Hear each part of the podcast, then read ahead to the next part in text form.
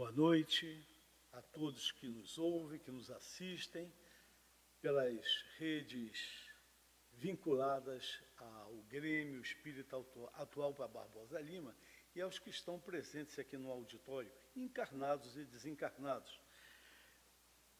Hoje nós iremos assistir uma palestra aqui de imenso interesse para o nosso crescimento né, como, como espíritas que será ministrada, ministrada daqui a pouquinho pelo nosso irmão é, José Luiz. E para a nossa harmonização, escolhemos um livro, eu escolhi esse livro que eu acho o espírito Hermance de For assim fantástico para o tema que será discorrido hoje. E escolhemos, o livro é Para Sentir Deus, a mensagem 27, que fala paciência e reforma íntima. Em Mateus capítulo 6, versículo 23, está escrito: Se, porém, os teus olhos forem maus, o teu corpo será tenebroso.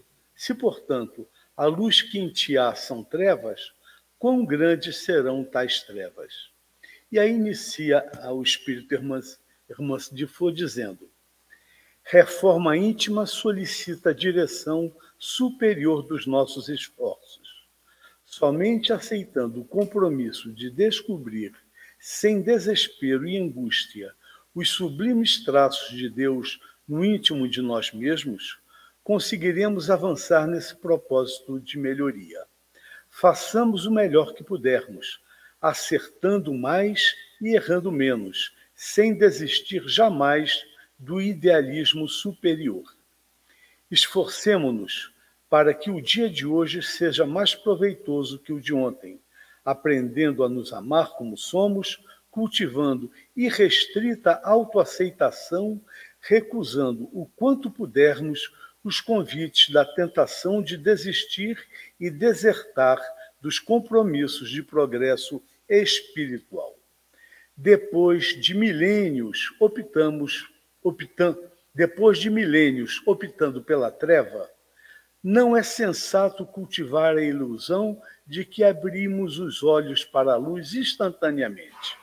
O clarão intenso da tocha do bem ferirá nossos olhos, enquanto não nos acostumarmos com a sua intensidade. A paciência conosco é a arte de acolher nossas sombras interiores com plena aceitação. Paciência é a sublime virtude que reflete em nosso íntimo a harmonia de Deus, que nos conclama a operar em Sua obra, em nossa intimidade, de conformidade com os talentos e as vocações que amealhamos, mas igualmente com respeito às trevas que ainda carregamos. A paciência é o olhar compassivo, compassivo sobre nossas necessidades, constituindo a cadência ideal para que o amor nos assegure uma caminhada farta e sustentável rumo a Deus e sempre sob a tutela da sanidade libertadora. É essa a nossa mensagem. E acreditamos que já estamos harmonizados, a espiritualidade já nos cerca e esses eflúvios de amor, de fraternidade, de paciência, de estímulo à prática do bem já nos envolve. E para aqueles que quiserem se sentirem melhor fechando os olhos, que o façam, para que possamos elevar o nosso coração, o nosso pensamento, sentindo Deus em nosso coração, agradecendo a Ele por todas as bênçãos que temos em nossa vida, agradecendo por ter nos criado, agradecendo por ter nos proporcionado esta encarnação, onde estamos no caminhar evolutivo nos passos de Jesus. Obrigado, Pai amado. Abençoe-nos a todos. E na noite de hoje, pedimos as tuas boas intuições para o nosso irmão é, Luiz, que irá, José Luiz, que irá nos proporcionar a palestra de hoje. Graças a Deus, graças a Jesus, e com a palavra o nosso querido irmão da Casa Espírita Céu. Obrigado, Adolfo. Obrigado pelas palavras, Adolfo. Essa bela lição que você nos trouxe da irmã Cido Fogo, que está justamente dentro né, do assunto que nós vamos tratar aqui hoje. Agradecemos o convite da casa, saudamos todos os presentes aqui no Salão Atualpa e também saudamos os nossos internautas que estão nos assistindo nesse momento. É sempre uma alegria para nós, uma satisfação retornar a essa casa, Grupo Grêmio Espírita Atual Barbosa Lima. É, e o tema que foi proposto para a noite de hoje é sobre autoaperfeiçoamento. Autoaperfeiçoamento quer dizer o nosso próprio aperfeiçoamento. E o que significa aperfeiçoamento? O que significa aperfeiçoar? Aí, vamos consultar o dicionário, ou mesmo a internet, é ato de aperfeiçoar, de melhorar, de aproximar-se da perfeição, de aprimoramento. Pode chamar também de auto-aprimoramento, que é a mesma coisa. Tudo se modifica. No mundo que nós vivemos, tudo está em aperfeiçoamento. A gente observa que até os vírus né, se aperfeiçoam. Tudo se aperfeiçoa. Se você considerar, por exemplo, um carro de 20 anos atrás com o carro de hoje, houve um grande aperfeiçoamento, nos dando mais conforto, mais economia, mais segurança. E isso não é diferente também para o espírito. O espírito foi criado por Deus, simples e ignorante, e está aperfeiçoando a cada dia, a cada momento, através das reencarnações. Então, vamos falar sobre esse aperfeiçoamento do espírito, né? que é o nosso próprio aperfeiçoamento. É, e aí nós vamos começar aqui com a questão de Chico Xavier, que ele traz uma mensagem né, de Chico Xavier que dispensa apresentações, todos nós conhecemos esse mineiro do século, que nos deixou aí uma obra maravilhosa, e ele diz o seguinte, em relação a ele, né? Sei que sou um espírito imperfeito e muito endividado, com necessidades constantes de aprender, trabalhar, dominar-me e burilar-me perante as leis de Deus. Então, veja bem, Chico Xavier, que já né, está, podemos dizer assim, um pouco à frente de nós em relação ao aperfeiçoamento, ele diz isso. Ele fala que o ser é um espírito muito imperfeito. Todos nós somos muito imperfeitos ainda, mas não temos que ficar preocupado com isso, porque nós estamos a caminho. Nosso destino aqui na Terra de reencarnar, reencarnar, reencarnar, é justamente para buscar nossa perfeição, perfeição relativa. Então, sei que sou um espírito muito imperfeito e muito endividado. Nós temos dívidas? Nossa dívida não é dívida material, não é, é, é, é boleto, não é banco, não. Nossa dívida é dívida é, dos nossos erros que nós cometemos no passado. Que erros são esses? São erros que cometemos contra a lei de Deus. São erros que nós cometemos porque Deus nos criou simples e ignorantes. Nós não somos maus, não fazemos errado porque queremos, porque nós estamos aprendendo ainda. Como aquela criança que está na escola estudando, ela faz uma prova, ela erra também, não acerta tudo. Por quê? Porque ela está em fase de aprendizado. Eu falo também, né? Com necessidades constantes de aprender. Então, nós estamos aqui na Terra buscando o quê? Aprender, estudar. Né? Cada vez que nós vamos estudar, tanto o estudo é, acadêmico, como também o estudo anímico. Quando nós estudamos o Espiritismo, por exemplo, nós estamos estudando a nós mesmos. Então, nós estamos aqui para aprender, para evoluir. Trabalhar. Nós temos que trabalhar, porque o trabalho que edifica o homem. Se nós não trabalhássemos, nós iríamos é, retornar lá para os mundos primitivos. Ou talvez nem teríamos saído de lá ainda. É um trabalho que nos enobrece. É através do trabalho que nós vamos nos burilando também. E para dominar-me, né, Kardec fala que o verdadeiro espírito é aquele que sabe domar ou dominar suas más inclinações, né? dominar as nossas más inclinações e burilarmos perante a lei de Deus. Nós estamos diante de uma lei perfeita, porque Deus é perfeito, Deus faz é perfeito, e nós precisamos de nos ajustar a essa lei. É por isso que nós temos algumas dívidas. Porque nós não estamos ainda ajustados à lei de Deus. Quanto nós nos aproximamos mais da lei de Deus, mais felizes nós somos. E quando nós nos afastamos da lei de Deus, nós somos infelizes, nós erramos e aí adquirimos essas dívidas. Então, essa mensagem, essa primeira frase aqui do Chico Xavier, que nós estamos aqui introduzindo no nosso assunto, é uma frase muito profunda. Daí fica falando aqui a, tarde, a noite toda sobre só, só esse pedacinho.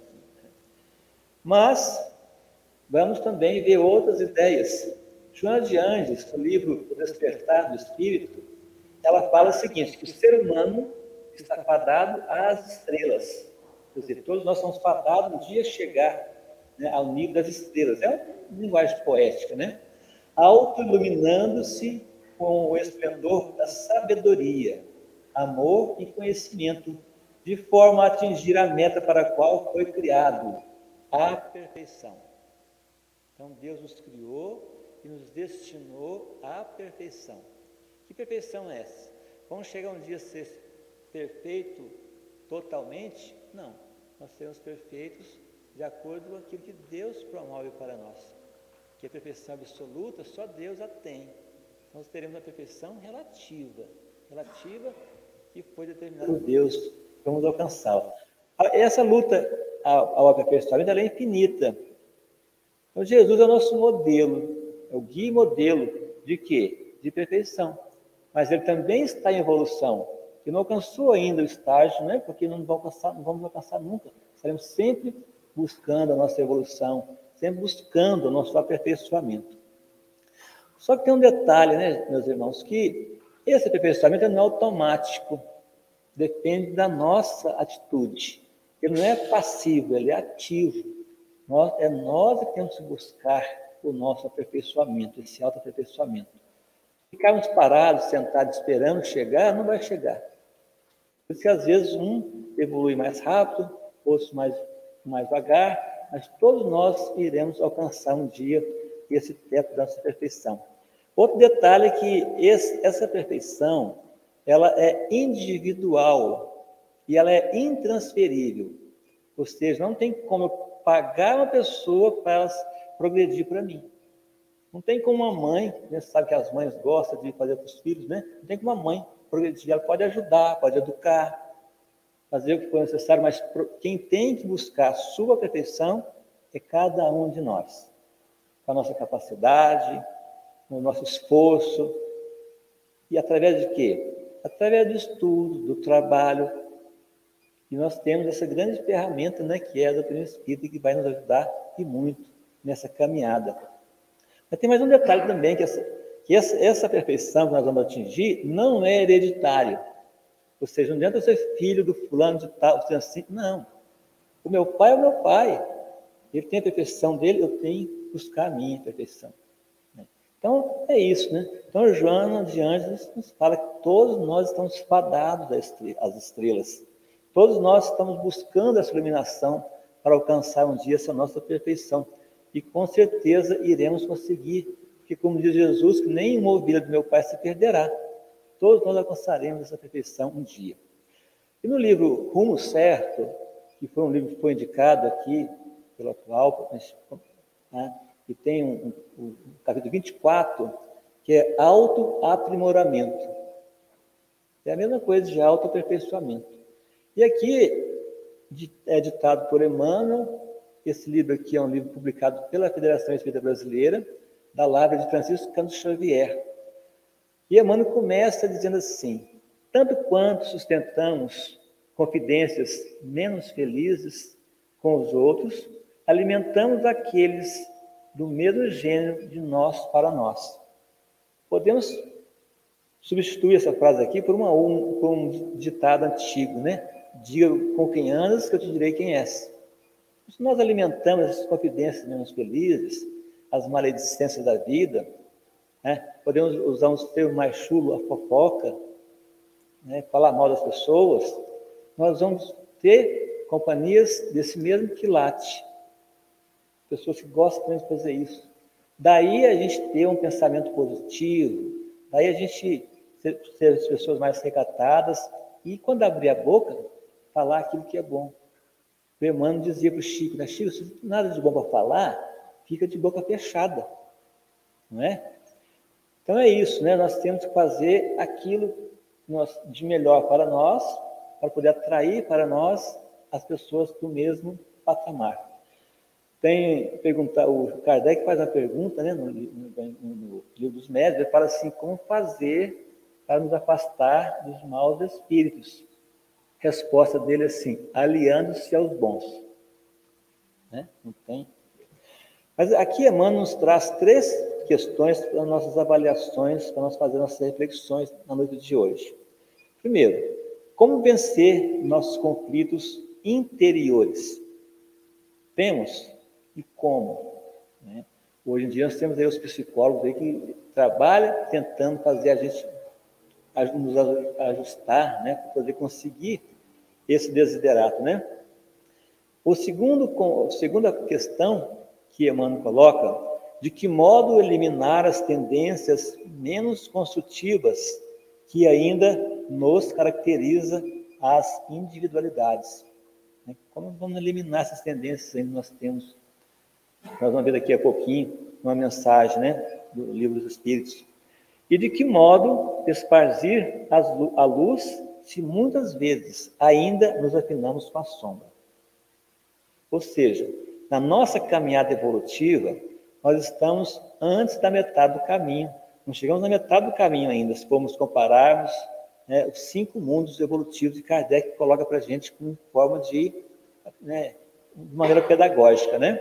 O mundo primitivo é onde nós viemos para, apenas para nos socializarmos e ter contato com a matéria pela primeira vez. Depois o mundo de expiações e prova, que é esse mundo nós estamos nele agora. É onde nós vamos nos burilarmos. Né? É aqui nós é, passamos pela dor, pelo sofrimento, e embora o sofrimento não seja obrigatório, né? a gente escolhe, mas é aqui que nós passamos por tudo isso.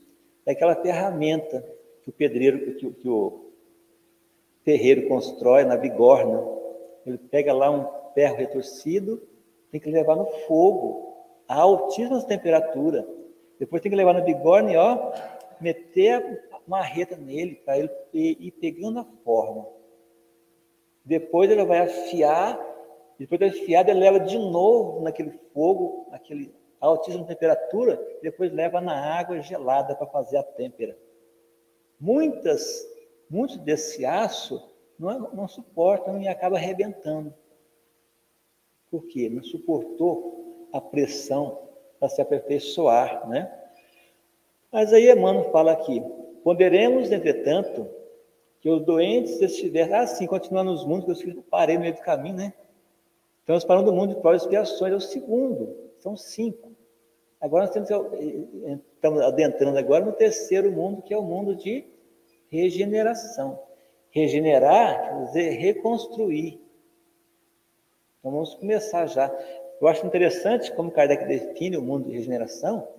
Ele fala assim que onde as almas que ainda têm que expiar aurem novas forças, repousando da fadiga da luta. Esse mundo de regeneração é o mundo transitório entre os mundos infelizes e os mundos felizes. Mas nós temos primeiramente nos regenerar. Até agora foi mundo é, mundos primitivos e mundos de expiações e provas, mundo de dor, de sofrimento. Vamos passar por um mundo transitório. Segundo Haroldo, talvez não vamos ficar muito tempo nesse mundo, não, que é só faz a gente começar a preparar. Depois vamos para os mundos felizes. Olha só, vai sim, lá o bem vai sobrepujar o mal, mas mesmo assim ainda vai existir o mal. Só depois desse mundo nós vamos para os mundos celestes ou divinos, onde prevalece o bem, onde não depender, dependeremos mais da matéria para sobreviver. Eu fico pensando, né? Como é que deve ser? A gente vai ter que fazer um estágio muito grande para aprender a viver na ausência do mal. Que nós seguramos com o mal até os dias de hoje, não é? Quais são as notícias que mais passam na televisão? é o de assassinato, de assalto, de crime violento, né? Por que, Deus não passa isso lá? Já sabe que nós gostamos de ver isso. Então nós ainda regozijamos com o mal ainda. Você imagina só você viver num mundo onde só reina o bem. Talvez vai ser uma prova difícil, até a gente conseguir se adaptar a isso. Mas vamos chegar lá, todos nós. Então, fala aqui, Emmanuel, poderemos, entretanto, que os doentes estivessem proibidos do trabalho, de trabalhar. Os doentes proibidos de trabalhar. Ora, esse mundo que nós vivemos aqui é um mundo de expiações e provas. Todos nós somos doentes. Mas esse mundo é um mundo hospital. Estamos aqui porque somos doentes. Não, fomos, não fôssemos doentes, nós teríamos saído do hospital, porque a pessoa está no hospital, assim que ele melhora, que ele fica bom, ele sai do hospital. No entanto, nós estamos ainda no hospital. Né? E se e os benefícios da escola fossem vedados aos ignorantes? Esse mundo também que é uma escola, né? estamos aqui para aprender. Imagina só se fosse vedado a nós o trabalho. Se nós não trabalhássemos, nossos nervos, nossos músculos atrofiariam. Nosso cérebro também atrofiaria. E nós voltaríamos lá, nós nem teríamos saído do mundo primitivo ainda. E se nós fôssemos na escola, se os ignorantes fossem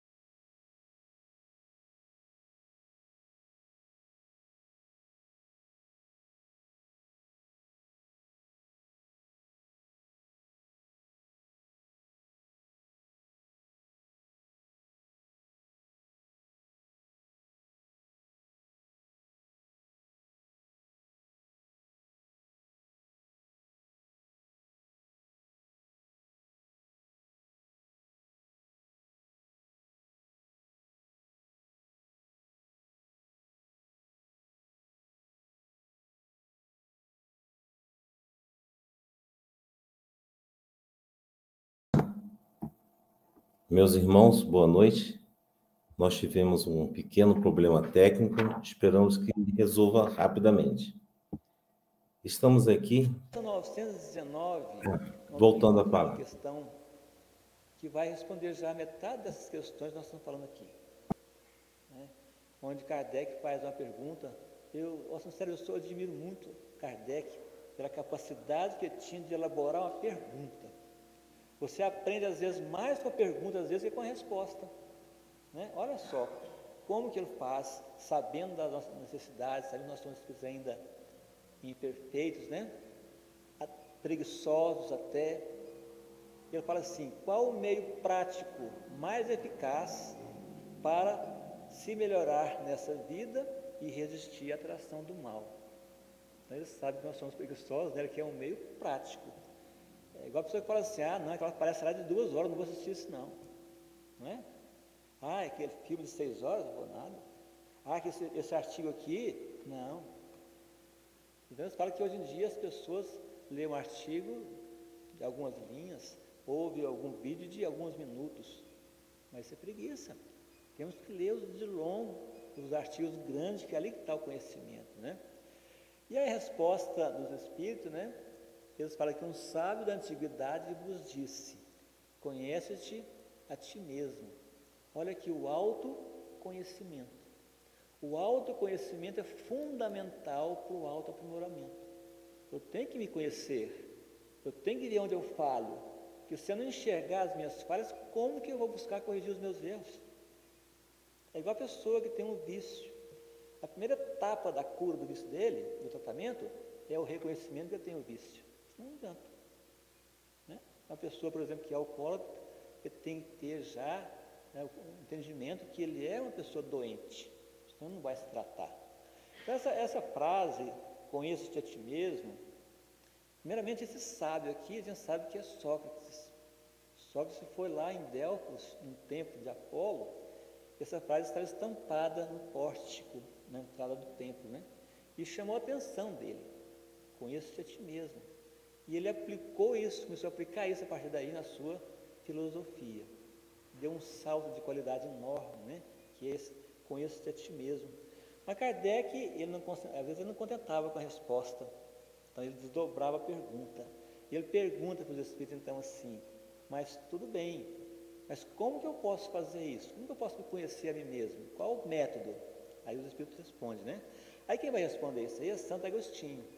Ele faz uma recomendação, é uma, é uma resposta longa, né? mas nós temos que ler essa resposta longa do que é para tirar o importante, né? Mas pode ficar tranquilo, não vou ler ela toda não, vamos só falar alguma coisa, né? Então São Agostinho recomendava fazer o que ele fazia quando ele vivia aqui na Terra, quando ele era encarnado. Ele dizia que ele fazia, ele interrogava todo dia a sua consciência. Ele passava em revista tudo que ele tinha feito durante o dia. Ele fazia uma avaliação honesta, ele não pulava nada, porque às vezes ele ia fazer uma avaliação da gente mesmo, não, isso aqui eu vou deixar, isso aqui amanhã eu resolvo. Não, ele fazia uma avaliação honesta, né? Então eu perguntava para ele mesmo se faltara a ter cumprido algum dever naquele dia. Se alguma coisa ele fez de errado, se alguém tivesse alguma coisa de reclamar sobre ele. Ele fazendo essa avaliação, né, um checklist né, que a gente faz do dia da gente. Ele fala que foi assim que cheguei a me conhecer e a ver o que em mim precisava reforma. Se não fizer essa avaliação, a gente não sabe onde estão os nossos, falhas, não sabemos onde estão os nossos erros, né? E aí ainda perguntava mais ainda, né? Falei, se, se ele desencarnasse naquele momento, como chegaria a consciência dele lá no mundo espiritual? Porque no mundo espiritual nossa consciência é aberta, não é igual aqui. Você não sabe o que eu estou pensando agora, não sabe o que eu tenho aqui, né? Minhas falhas, mas lá no mundo espiritual é tudo aberto. Ele pergunta se ele desencarnasse agora, como seria essa chegada dele no mundo dos espíritos, né? Ele fala que o conhecimento de si mesmo é, portanto, a chave do progresso individual. E fala isso é Santo Agostinho. Além dessa, dessa recomendação de Santo Agostinho, Allan Kardec também faz uma, um comentário dessa questão. Ele fala assim: muitas faltas que cometemos nos passam despercebidas. Às vezes nós fazemos algo de errado, magoamos alguém, né? deixamos alguém às vezes decepcionado com a gente sem perceber. Isso acontece muito com a gente. Daí a importância de eu anotar tudo que eu fiz durante o dia para ver se eu falei alguma coisa. O Haroldo conta uma história em uma palestra, que lá em Belo Horizonte, o trânsito de lá é um trânsito muito carregado, pesado, né? muitos carros, não é uma cidade bem planejada, e as pessoas passam pelo sinal vermelho, fecham aqui, fecham outro ali, o pessoal lá buzina muito. E ele dizendo que ele, ele mora lá, né? o Haroldo mora em Belo Horizonte. Ele foi levar o filho dele na escola, e aí no, no trajeto ele, foi, ele levou uma fechada de um outro motorista. Ele abriu o vidro, já ia falar alguma coisa, o filho dele falou assim, pai, você não vai xingar o homem? Ah, mas você não viu que ele me deu uma fechada aqui agora? O menino falou assim, pai, e se for um daqueles que assistem seus palestras no YouTube? Aí o Haroldo olhou para ele assim, pensou assim, né? Aprendendo com o moleque aqui do meu lado, né? Mas é assim, a gente tem vontade de agredir. O trânsito, eu gosto de brincar, falar assim, que se Deus queria fazer alguma coisa para testar nossa paciência, Ele foi muito feliz quando Ele criou o trânsito. Porque o trânsito é custoso, a gente sabe que não é fácil. A gente tem que controlar muito, porque as pessoas passam para a gente, fecha, quer, quer chegar na frente da gente. Mas é um trabalho que nós temos que fazer. Se eu, se eu sou no trânsito, eu sou assim, é, não tenho paciência, eu tenho que sair de casa, fazer a minha precezinha, ir para assim, hoje no trânsito, se alguém me fechar,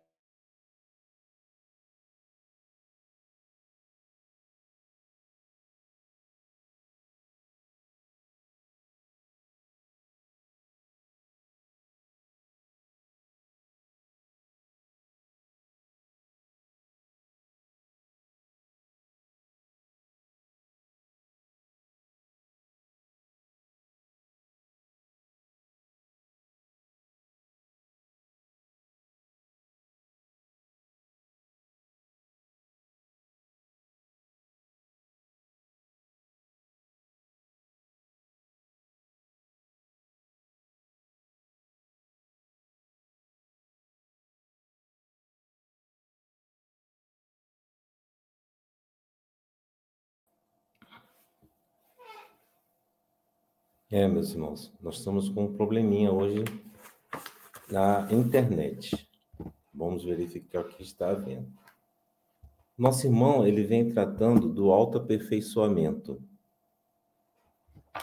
E no autoaperfeiçoamento, nós vemos ele está voltando. Nosso progresso espiritual já nos ajuda na nossa caminhada, né? Ele fala também aqui que, que somos espíritos endividados perante as leis divinas e nos reportando a nós outros, os companheiros em evolução na Terra, não padece dúvida. Nós não temos dúvida que nós somos espíritos endividados, temos muito ainda a corrigir nossa caminhada, os nossos erros, nossas falhas. É por isso que a gente tem junto, numa família, num, num grupo de estudo, num, num centro espírita, na igreja, onde for, nós estamos juntos justamente com aqueles que estão do nosso lado também. Chico Xavier diz né, que a reencarnação não erra de endereço. Aquele filho difícil, aquela esposa difícil, aquele, tudo está dentro desse nosso aprimoramento. Né? Tem uma história que conta que o, a pessoa pediu a, a Deus que viesse para exercitar a paciência. E só veio gente ruim do lado dele, gente brigão, ele foi reclamar. Mas eu pedi paciência, você me manda. Mas você pediu paciência. Se eu mandasse os anjinhos ficar atrás de você lá, você não ia exercitar, exercitar sua paciência. Então vem aqueles que vêm nos proporcionar exercitar a nossa paciência. E nós reclamamos, né? E Emmanuel fala assim, né, no outro livro, no livro Pão Nosso, que contra o nosso anseio de claridade, temos milênios de sombras. Milênios de sombras nós estamos agora já no caminho de buscar rever as nossas atitudes, mudar radicalmente nosso modo de pensar, de agir, nosso modo de ajudar quem está do meu lado. É assim que nós vamos nos burilando, é assim que nós vamos nos aperfeiçoando, né? E fala aqui também, continuando Emmanuel, dizendo: urge, porém, saber como passear construtivamente as necessidades e problemas do mundo íntimo. Quer dizer, é para ontem, é urgente, não tem como mais eu esperar a próxima encarnação. Nós temos que estar aqui. Eu falo aqui agora com o Paulo, que está aqui do lado, né? Que, que Chico Xavier tem uma frase também que diz assim: que a maior a questão mais afetiva para o espírito no além é a consciência do tempo perdido. Você vem aqui na Terra, acha que tudo está passando rápido demais, quando você percebe que está com 80, 100 anos, igual o Vilela lá no André Luiz tem 100 anos, fala assim, nossa, o que eu fiz da minha vida? E quando eu chegar lá, como que eu vou prestar conta do que eu fiz aqui se eu não fiz nada? Né? E aqui, Emmanuel chama atenção para nós não ficarmos chorando no beco da autopiedade. Tem gente que só sabe reclamar, reclama de tudo, sente dor de tudo quanto é coisa, dor todos nós sentimos. Se você acordar um dia sem uma dorzinha no pé, no, no braço, no dedo, dá uma beliscada, porque você deve estar desencarnado. Se nós estivermos encarnados, nós temos dores. Sempre, né? E aí, essa questão da autopiedade, eu me lembro de um caso de Jerônimo Mendonça, que também dispensa, acho que dispensa apresentações, né? Jerônimo Mendonça morava em Tuiutaba, que é ali, não é muito longe de Uberaba, né? Triângulo Mineiro também. E ele era muito amigo do Chico Xavier, fazia trabalho juntos. Ele se tornou espírita com 15 anos de idade. E era um, ele era atleta, jogava futebol, tinha um bom porte físico. E ele, e na época passava um, um seriado chamado Tarzan. Tarzan era uma pessoa forte da selva, que lutava contra os animais, era forte, né? Hoje é até proibido passar negócio daquele ali hoje, porque o pessoal não ia deixar, porque E aí ele então chegava em casa, às vezes, assim, depois do, do futebol, ia para o espelho assim, batia no peito e falava assim, ô oh, Tarzan, né? Porque ele era forte, né? E um dia ele se tornou espírita e um dia ele foi numa palestra no centro espírita lá em Curitiba, e o palestrante estava mediunizado e falou assim, eu, quero, eu trouxe um recado aqui para o Tarzan, que está aqui presente. Ninguém sabia que ele tinha esse apelido, só ele que falava perto do espelho que ele era Tarzan. Aí, aí o, o, o, o palestrante falou assim: Tarzan, prepare-se para a selva de sofrimento que virá. E com 17 anos, ele apareceu nele uma doença grave, né, uma doença degenerativa, uma doença chamada de artrite reumatoide. Na época não existia medicamento, não existia tratamento, hoje já existe tratamento, né? Hoje a pessoa pode ter uma, uma vida saudável mesmo com essa doença, na época não existia. Ele ia paralisando o corpo todinho. Com 17 para 18 anos, eles estavam andando de moletas. Já com 19 para 20 anos, eles estavam na cadeira de roda e em seguida numa cama ortopédica, uma maca ortopédica. E mesmo assim, ele girava o mundo, a terra todinha fazendo palestra no Brasil. Ele veio no André Luiz, ele deve ter vindo também aqui. Né? Então ele ficava assim, deitado na maca, que ficava assim, uma posição de 30, 45 graus assim, ele ficava assim na posição, não movia nada, nem os braços, só movia a boca e os olhos. E uma vez perguntaram para ele assim, Jerônimo, o que, você gostaria, qual a felicidade você gostaria de ter nesse momento? Ah, de virar um pouquinho para o lado direito aqui, que fosse um palmo. Ele não conseguiu. Mas ele, Jerônimo Mendonça, com 21 anos de idade, ele teve um problema sério. Ele teve uma hemorragia muito séria nas vias urinárias. E os médicos de lá de Tuiutaba, né, os hospitais tudo com poucos recursos, com os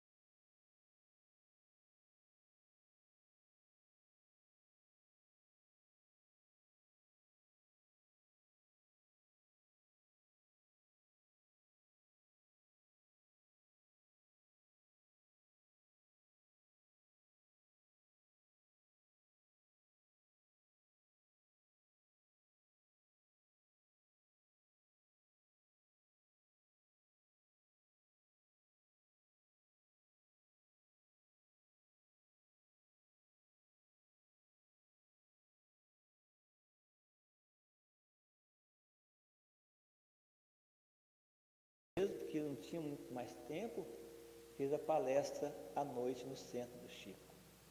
E quando terminou a palestra, eles foram conversar, o Chico gostava muito de conversar, se reunia depois dos trabalhos ali, né?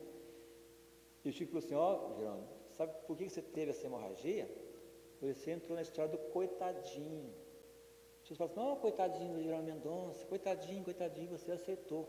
Você desenvolveu em você a autopiedade.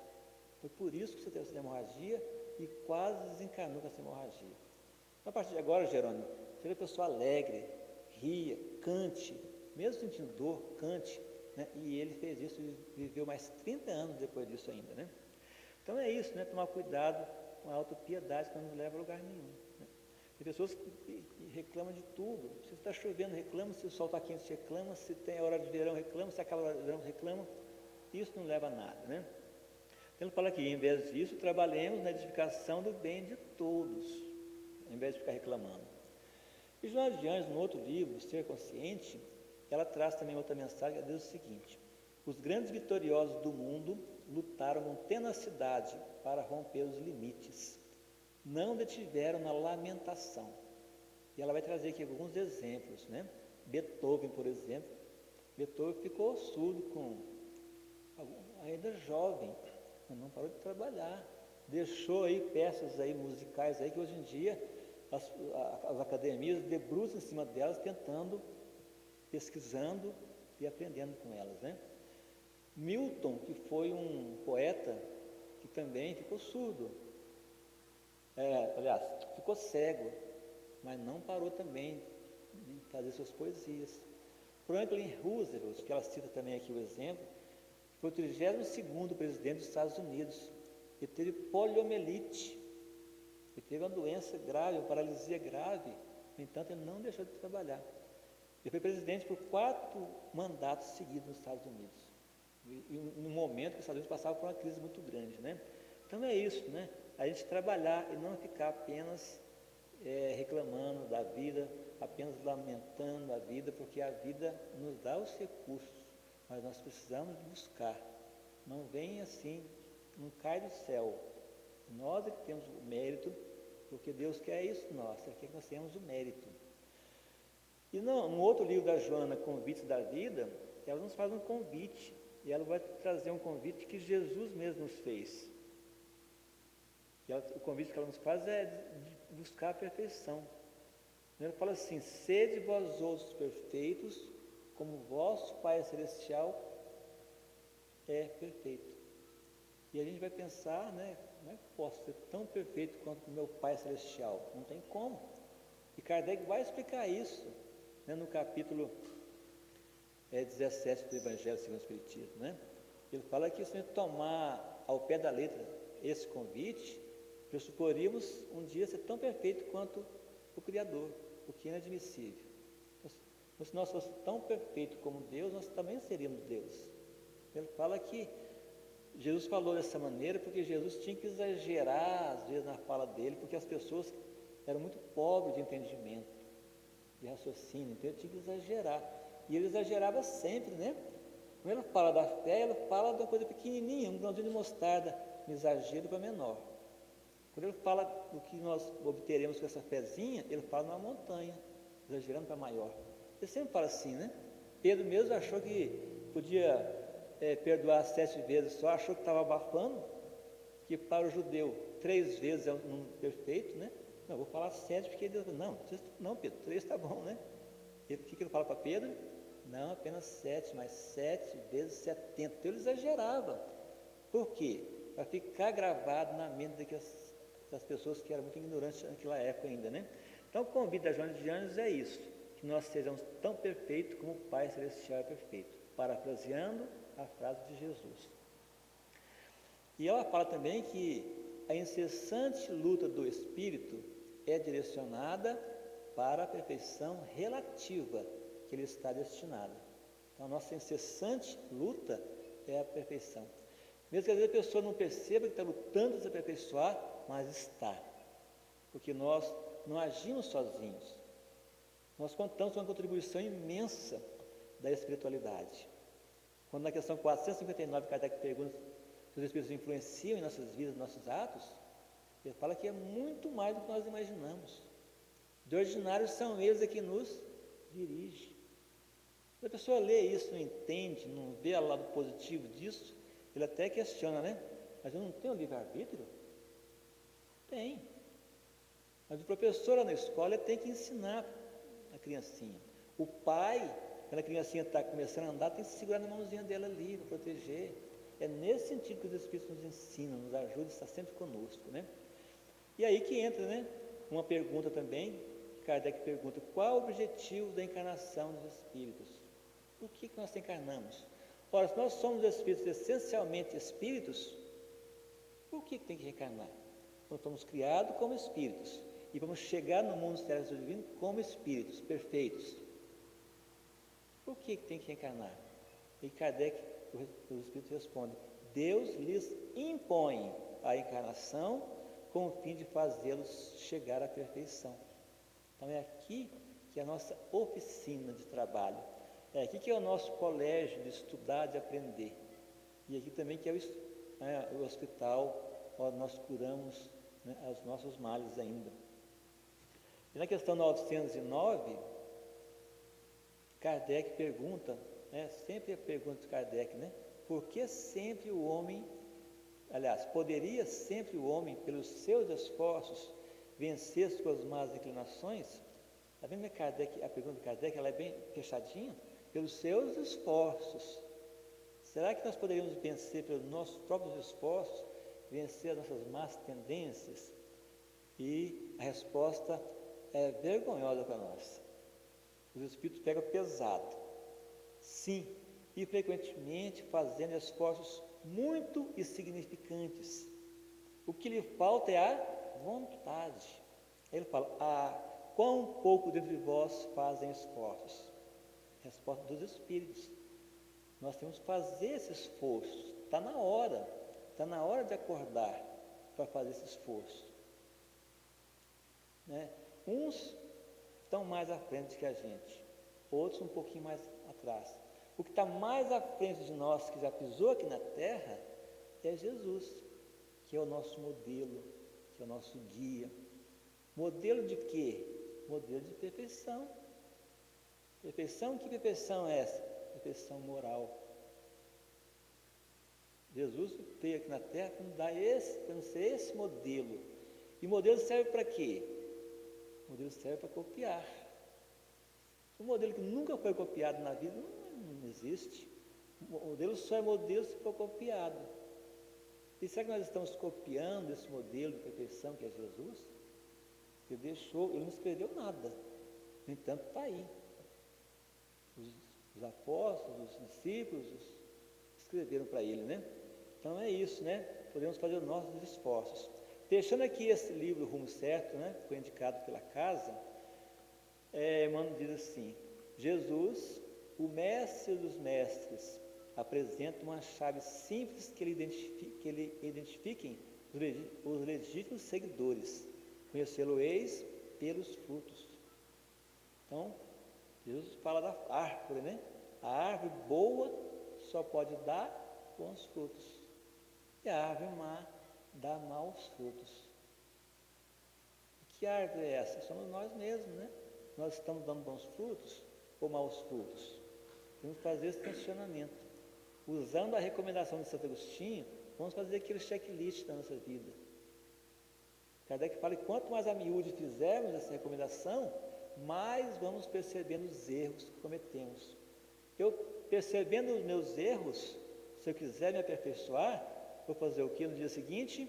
Procurar não errar mais. Ou pelo menos procurar errar menos, que já é um avanço. Olha só, reconhece-se o verdadeiro espírito pela sua transformação moral e pelos esforços que emprega em domar suas más inclinações. Já estamos fazendo esforço, falaram aqui os espíritos agora para a gente que muito pouco, né? Muito pouco. A quão, quão de vós fazem esforço, né? Não fazemos esforço ainda. Mas Kardec, Kardec recomenda isso. Nós façamos nossos esforços. E mais uma mensagem do Chico Xavier, né? A gente começa com Chico e vai quase já terminando com Chico também. E tem outra frase dele que fala assim: Deus nos concede a cada dia uma página de vida nova no livro do tempo. Aquilo que colocamos nela corre por nossa conta. Então, todo dia nós temos uma página nova, em branco. Nós vamos começar agora a escrever nessa página. O que, a gente fez hoje? E somando essas páginas durante 365 dias, nós temos um livro, temos um tombo na nossa vida. Uns tem, escreve, conseguem escrever 100 livros, outros 50, outros 80. Se você escrever 80, está bom. Né? Então é isso, né? escrever esse livro sempre. E para finalizar também aqui, uma mensagem de Leon Denis, no livro O Problema do Ser, do Destino da Dor. Fala que o objetivo da evolução não é a felicidade terrestre, mas o aperfeiçoamento de cada um de nós, por meio do trabalho, do esforço. A dor forma a nossa experiência, a sabedoria é o prêmio. Portanto, meus irmãos, minhas irmãs que estão nos ouvindo nesse momento, nós temos que colocar em mente, na nossa mente, esse objetivo. Nós estamos aqui para isso, nos aperfeiçoarmos. Não vamos cair no marasmo, não vamos deixar, não vamos deixar para depois, não vamos procrastinar. Vamos buscar porque nós estamos a caminho. E quanto mais rápido nós chegamos lá, né? Porque a gente pensa que ah, o espírito chegou, se tornou espírito puro, ele aposentou. Não, aí que vai começar o trabalho. Nós estamos nos preparando para nos tornar um espírito puro e trabalhar. Como diz Jesus, meu pai trabalha até hoje e eu trabalho também. Por quê? Porque o trabalho é que dignifica o homem. É o trabalho que faz nós buscar o nosso aperfeiçoamento, que é individual e intransferível. Cada um de nós. Não adianta a gente ficar aqui falando assim, ah, o Chico Xavier, tá... não adianta falar Chico Xavier, tem que falar de mim. O Chico já fez a obrigação dele e eu já fiz a minha obrigação. Então era essa a mensagem de hoje, agradecemos a todos pelo carinho, pela atenção e Que Jesus nos abençoe. Muito obrigado. José Luiz, o Grêmio Espírita Atual Barbosa, agradece imensamente pela sua palestra, que nos trouxe conhecimentos, sempre relembrando desse caminhar que todos nós estamos fazendo, no sentido da nossa evolução e do nosso aperfeiçoamento. E a sua contribuição tem a nossa gratidão, Paulo. Muito obrigado. Eu que agradeço. E dando continuidade às nossas atividades, vamos trazer alguns avisos.